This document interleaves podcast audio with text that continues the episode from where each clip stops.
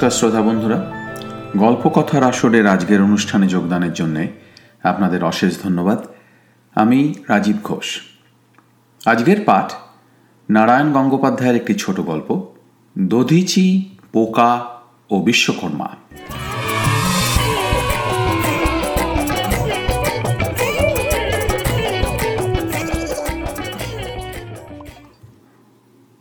আপাতত গভীর অরণ্যে ধ্যানে বসে আছি। বেশ মন দিয়েই ধ্যান করছি। শুধু কতকগুলো পোকা উড়ে উড়ে ক্রমাগত নাকে মুখে এসে পড়ছে, আর এমন বিশ্রী লাগছে যে কি বলব। নাকে ঢুকে সুরসুরি দিচ্ছে, কানের ভেতর ঢুকে ওই গভীর গহ্বরটার ভেতরে কোনো জটিল রহস্য আছে কিনা, সেটাও বোঝবার চেষ্টা করছে। একবার ঢোক গিলতে গিয়ে ডজনখানি খেয়েও ফেলেছি। খেতে বেশ মৌরি মৌরি লাগল, কিন্তু যা বিকট গন্ধ, বমি করতে পারতাম। কিন্তু ধ্যান করতে বসলে তো আর বমি করা যায় না। তাড়াবো, সে উপায়ও নেই, কারণ এখন আমি সমাধিস্থ। একেবারে নিবাত, নিষ্কম্প হয়েই থাকতে হবে আমাকে। আমি গোড়াতেই বুঝেছিলাম এরকম হবে। হাবুলকে বলেছিলাম কথাটা, কিন্তু সে তখন ইন্দ্রত্ব লাভ করে কৈলাসে শিবের কাছে যাওয়ার কথা ভাবছে। আমলই দিলে না। বললে, যা যা, এসব ওসব ফ্যাঁচ ফ্যাঁচ করিসনি। অরণ্যে পোকা থাকেই এবং নাকে মুখেও তারা পড়ে। চুপচাপ পর্দাস্ত করে যা, নইলে মহর্ষি হবি কেমন করে? তা বটে। তবে একটা জিনিস বুঝেছি, মহর্ষিদের মেজা যেমন ভীমরুলের চাকের মতো কেন? আর কথায় কথাই তাঁরা এমন তেরে ব্রহ্মসাপ ঝাড়েন কেন? আরে বাবু, ধৈর্যের একটা সীমা তো আছে মানুষের। নাকি মুখে? অমন পোকার উপদ্রব হলে শান্তনুর মতো শান্ত মানুষও যে দুর্বাসা হতে বাধ্য, এ ব্যাপারে আমার আর তিলমাত্রও সন্দেহ নেই। আচ্ছা জ্বালাতনই পড়া গেল বাস্তবিক। সত্যি বলছি, আমি প্যারালাম মারুর যে পালাজরে ভুগি আর বাসক পাতার রস খাই। আমার কি রায়রা পড়েছে মহর্ষি টহর্ষির মতো গোলমেলে ব্যাপারে পা বাড়িয়ে? পটল ডাঙার গলিতে থাকি, পটল দিয়ে শিং মাছের ঝোল আর তোপচালের ভাত আমার বরাদ্দ। এক মুঠো চানাচুর খেয়েছি কি? পেটের গোলমালে আমার পটল তুলবার চো এ হেন আমি? একেবারে গরুর মতো বেচারা লোক। আমি শেষে পড়ে গেলাম ছ হাত লম্বা আর বিয়াল্লিশ ইঞ্চি বুকওয়ালা টেনিদার পাল্লায়। আর টেনিদার পাল্লায় পড়া মানে যে কি? যারা পড়নি ভাবতেই পারবে না। গড়ের মাঠের গোড়া থেকে চোরাবাজারের চালিয়ার দোকানদার পর্যন্ত ঠেঙিয়ে একেবারে রপ্ত। হাত তুললেই মনে হবে রদ্দা মারলে, দাঁত বার করলেই বোধ হবে কামড়ে দিলে বোধ হয়। এই ভৈরব ভয়ঙ্কর লোকের খপ্পরে পড়েই আমাকে এখন মহর্ষি হয়ে ধ্যান করতে হচ্ছে। কি আর করি? বসে আছি তো বসেই আছি। অরণ্যের ভেতরে একটা ফুটো, সেখান থেকে দেখছি হতভাগ্য হাবুলের নাক বেরিয়ে আছে। পোকার কামড়ে জেরবার হয়ে ভাবছি ওই নাকেই একটা ধাঁ করে ঘুষি বসাবো কিনা, এমন সময় শিষ্য দধি মুখের প্রবেশ। দধিমুখ বললে, প্রভু, আছে নিবেদন। বললাম, কহ বৎস, শুনিব নিশ্চয়? দধিমুখ বললে কালী নিশি শেষে, দেখিলাম আশ্চর্য স্বপন। দেখিলাম প্রভু যেন দেবদেহ ধরি, আরোহিয়া অগ্নিময় রথে। চলেছেন মহাব্যৌমে, ছায়াপথ করি বিদারণ। সত্রাসে কহিনু কাঁদি। ওয়াক ওয়াক থু থু। আর কি? পোকা? থুথু করে দধিমুখ সেটা আমার গায়ে ঝেড়ে দিলে? শিষ্যের আস্পর্থাখানা দেখো একবার। রাগে আমার শরীর জ্বলে গেল। টিকি খাড়া হয়ে উঠল ব্রহ্মতে যে কিন্তু শিষ্যকে সাপ দিলেই তো সব মাটি। মনে মনে ভাবলাম, দাঁড়াও চাঁদ, তোমাকেও সায়স্তা করতে হচ্ছে। হেসে বললাম, আছে আছে রহস্য অদ্ভুত। নিরেট মগজ তব সহজে তো বুঝিবে না সেটা? কাছে এসো, কহি কানে কানে। দধিমুখ হাঁ করে তাকিয়ে রইল। আমার মুখ থেকে যা আশা করছিল তা শুনতে পাইনি। কি যে করবে ঠিক বুঝতে পারছে না। দধিমুখ অসহায়ভাবে একবার চারিদিকে তাকালো। আমি বললাম, দাঁড়াইয়া কেন? কাছে এসো। মুখ আনো কানের নিকটে। তবে তো জানিবে সেই অদ্ভুত ভারতা এসো বৎস, ভালুক আরও কাছে আয় কাছে আয় না। দধিমুখের বয়স অল্প, একেবারে আনারি ইতস্তত করে যেই আমার কানের কাছে মুখ আনা, অমনি আমি পাল্টা জবাব দিলাম। মস্ত একটা হাঁ করলাম, সঙ্গে সঙ্গেই এক ঝাঁক পোকা পড়ল মুখের ভেতর। আর পত্রপাঠ সেগুলো থু থু শব্দে ফেরত গেল দুধে মুখের গালে, নাকে, মুখে, কপালে। শিষ্যকে গুরুর স্নেহাশিস। দধিমুখ অ্যাঁ অ্যাঁ করে উঠল। সঙ্গে সঙ্গে ঝড়াং করে ড্রপ সিন খট করে বাঁশটা আমার নাকে পড়ল, তারপর সোজা নিচে। সিন শেষ হওয়ার আগেই দ্বিতীয় অঙ্ক সমাপ্ত। তক্ষণি স্টেজের ভেতর ছুটে এলো ইন্দ্রবেশী হাবুল আর বিশ্বকর্মা বেশি টেনিদা। টেনিদা বললে, এটা কি হলো হ্যাঁ? এর মানেটা কি, শুনি? আমি বিদ্রোহ করে বললাম, কিসের মানে? টেনিদা দাঁত খিচিয়ে উঠল। প্লেটা তুই মাটি করবি, হতভাগা? কেন ওভাবে থুতু দিলি ক্যাবলার মুখে? একদম বরবাদ হয়ে গেল সিনটা। কী রকম হাসছে অডিয়েন্স তা দেখেছিস? আমি বললাম, ক্যাবলাই তো থুতু দিয়েছে আগে। টেনিদা বললে, হুম, দুটোর মাথায় একসঙ্গে ঠুকে দেবো একজোড়া বেলের মতো। যাক, যা হয়ে গেছে সে তো গেছেই। এখন পরের সিনগুলোকে ভালো করে ম্যানেজ করা যায়, বুঝলি? যদি একটু বেয়ারাপানা করিস, তো একটা চাঁটির চোটে নাক একেবারে নাসিকে পাঠিয়ে দেব। আমি বললাম, তুমি তো বলেই খালাস, কিন্তু স্টেজে হাঁ করে বসে ওই পোকা হজম করবে কে হ্যাঁ সেটা শুনি? টেনিদা হুঙ্কার করল, তুই করবি, আলবাত তোকেই করতে হবে।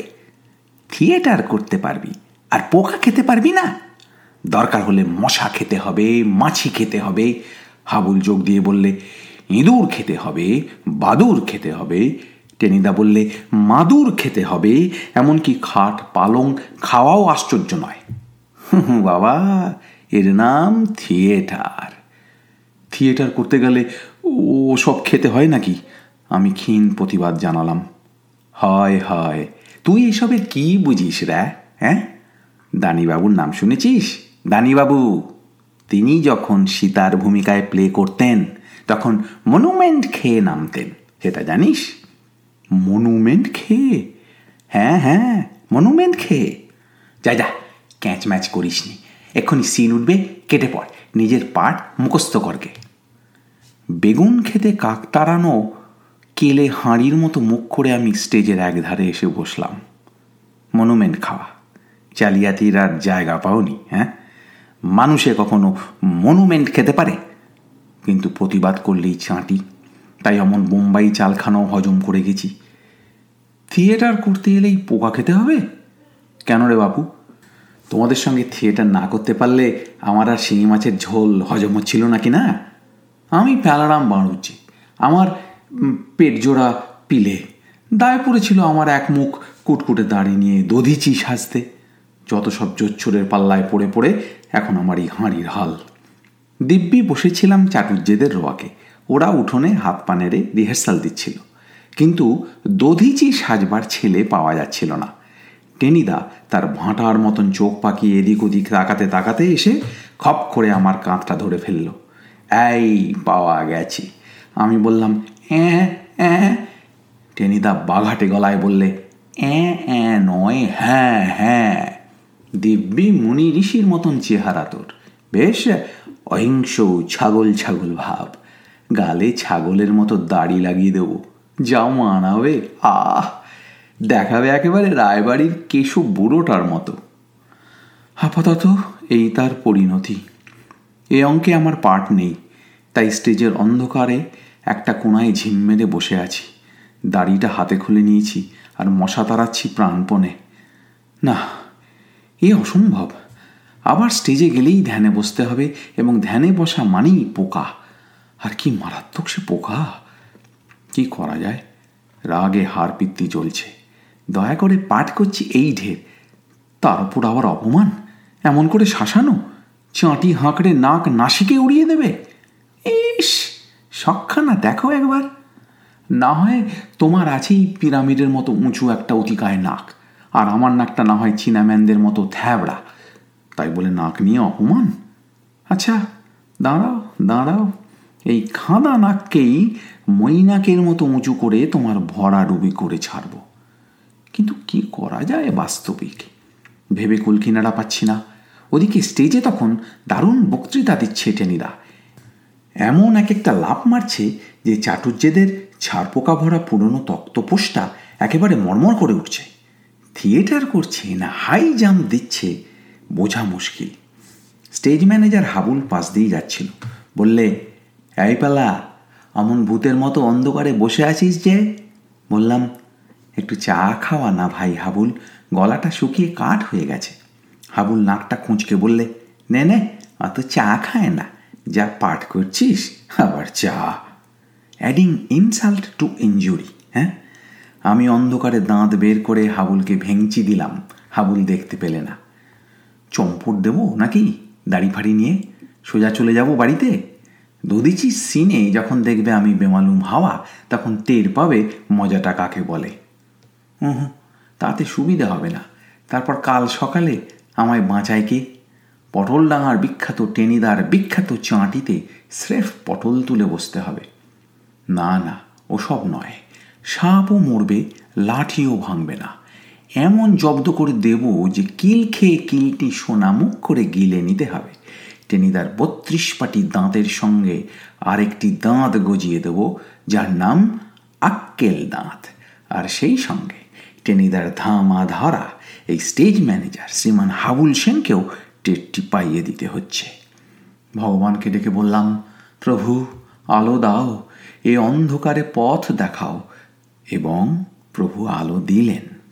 হাবুলকে বললাম, ভাই, পাঁচ মিনিটের জন্য একটু বাড়ি থেকে আসছি। হাবুল আঁতকে বললে, কেন? এই পেটটা একটু কেমন কেমন? হাবুল বললে, সেরেছে। যত সব পেট রোগা নিয়ে কারবার, শেষটায় ডোবাবে বোধ হচ্ছে। একটু পরেই যে তোর পাঠ রে। আমি বললাম, না না, এক্ষুনি আসছি। মনে মনে বললাম, পেট কার কেমন? একটু পরেই দেখা যাবে এখন। মনুমেন্ট খাইয়ে পাঠ করাতে চাও। দেখি আরও কত গুরুপাক জিনিস হজম করতে পারো। ঠিক পাঁচ মিনিটের মধ্যেই আমি ফিরলাম। ডাক্তার ছোট কাকার ওষুধের আলমারিটা হাতড়াতে বেশি সময় লাগেনি। একেবারে মক্ষম ওষুধটি নিয়ে এসেছি। হিসেব করে দেখেছি আমার পাট আসতে আরও প্রায় ঘন্টাখানেক দেরি, এর মধ্যেই কাজ হয়ে যাবে। চায়ের বড় কেটলিটা যেখানে উনানের ওপর ফুটছে, সেখানে গেলাম। তখন কেটলির দিকে কারও মন নেই। সবাই উইংসে ঝুঁকে পড়ে প্লে দেখছে। টেনিদা লাফাচ্ছে ভীমসেনের মতো। আর সেই কি ঘন ঘন ক্ল্যাপ? দাঁড়াও দাঁড়াও, কত ক্ল্যাপ চাও দেখব। পিরামিডের মতো না কুঁচু করে বিজয় গৌরবে ফিরে এলো টেনিদা। একগাল হাসি ছড়িয়ে বললে, কেমন পাঠ হলো রে, হাবুল? হাবুল কৃতার্থভাবে বললে, চমৎকার চমৎকার, তুমি ছাড়া এমন পাঠ আর কে করতে পারতো? অডিয়েন্স বলছে, সাবাস সাবাস। অডিয়েন্স কেন সাবাস সাবাস বলছে আমি জানি। তারা বুঝতেই পারেনি ওটা ভীমের না বিশ্বকর্মার পাঠ। কিন্তু আসল পাঠ করতে আর একটুখানি দেরি আছে, আমি মনে মনে বললাম। স্টেজ কাঁপিয়ে টেনিদা হুঙ্কার ছাড়লে, চা, ওরে চান। হাবুল ঊর্ধ্বশ্বাসে ছুটল। আবার ড্রপ উঠেছে। দধিচির ভূমিকায় আমি ধ্যানস্থ হয়ে বসে পোকা খাচ্ছি। শিষ্য দধিমুখ এবার দূরে দাঁড়িয়ে আছে। আগের অভিজ্ঞতাটা ভোলেনি। বিশ্বকর্মা আর ইন্দ্রের প্রবেশ। টেনিদা আর হাবুল। হাবুল বললে, প্রভু, গুরুদেব, আসিয়াছি শিবের আদেশে। তব অস্থি দিয়া, যেই বজ্র হইবে নির্মাণ? টেনিদা বললে, দেখাইব বিশ্বকর্মা যশ, হেন অস্ত্র তুলিব গড়িয়া। ঘোর নাদে কাঁপাইবে শশাগড়া ব্রহ্মাণ্ড বিশাল। দীপ্ত তেজে দগ্ধ হবে স্থাবর জঙ্গম। তারপরই স্বগতোক্তি করলে, উহ, জোর কামড় মেরেছে পেটে মাইরি। হাবুল চাপা গলায় বললে, আমারও পেটটা যেন কেমন গোলাচ্ছে রে। আর চোখে আমি একবার তাকিয়ে দেখলাম মাত্র। মনুমেন্ট খেয়ে হজম করতে পারো? দেখি না হজমের জোর কত। আমি বললাম, তিষ্ঠ তিষ্ঠ, আগে করি ইষ্ট নাম ধ্যান ধ্যান বঙ্গ যতক্ষণ নাহি হয়, চুপচাপ থাকো ততক্ষণ, তারপরে তনু ত্যাগ করিব নিশ্চয়। আমি ধ্যানে বসলাম। সহজে এ ধ্যান ভাঙছে না। পোকার উপদ্রব লেগেই আছে, তা থাক। আমি কষ্ট না করলে টেনিদার হাবলের কেষ্ট মিলবে না। গরম চায়ের সঙ্গে করা পার্গেটিভ। এখনই কি হয়েছে? টেনিদা মুখ মাকা করলে। শিগগির ধ্যান শেষ কর মাইরি। জোর পেট কামড়াচ্ছে রে। আমি বললুম, চুপ, ধ্যান ভঙ্গ করিও না ব্রহ্মসাপ লাগিবে তাহলে। ধ্যান কি সত্যি সত্যি করছি নাকি? আরে ধ্যাত, আমি আর চোখে দেখছি, টেনিদার মুখ ফ্যাকাশে মেরে গেছে। হাবুলের অবস্থাও তথই বছ। ভগবান করুণাময়। টেনিদা কাতস্বরে বললে, ওরে পালা, গেলাম যে, দোহাই তোর, শিগগির ধ্যান শেষ কর, তোর পায়ে পড়ছি, পেলা। হাবুল বললে, ওরে, আমারও যে প্রাণ যায় আমি একেবারে নট নরণচরণ। সামলাও এখন মনি ঋষির ধ্যান। দেহত্যাগের ব্যাপার, এ কি সহজে ভাঙবার জিনিস? পাপস গেলাম। এক লম্ফে টেনে দেওয়া দৃশ্য একেবারে সোজা অন্ধকার আমতলার দিকে, পেছনে পেছনে হাবুল। আর থিয়েটার সে কথা বলে আর কি হবে?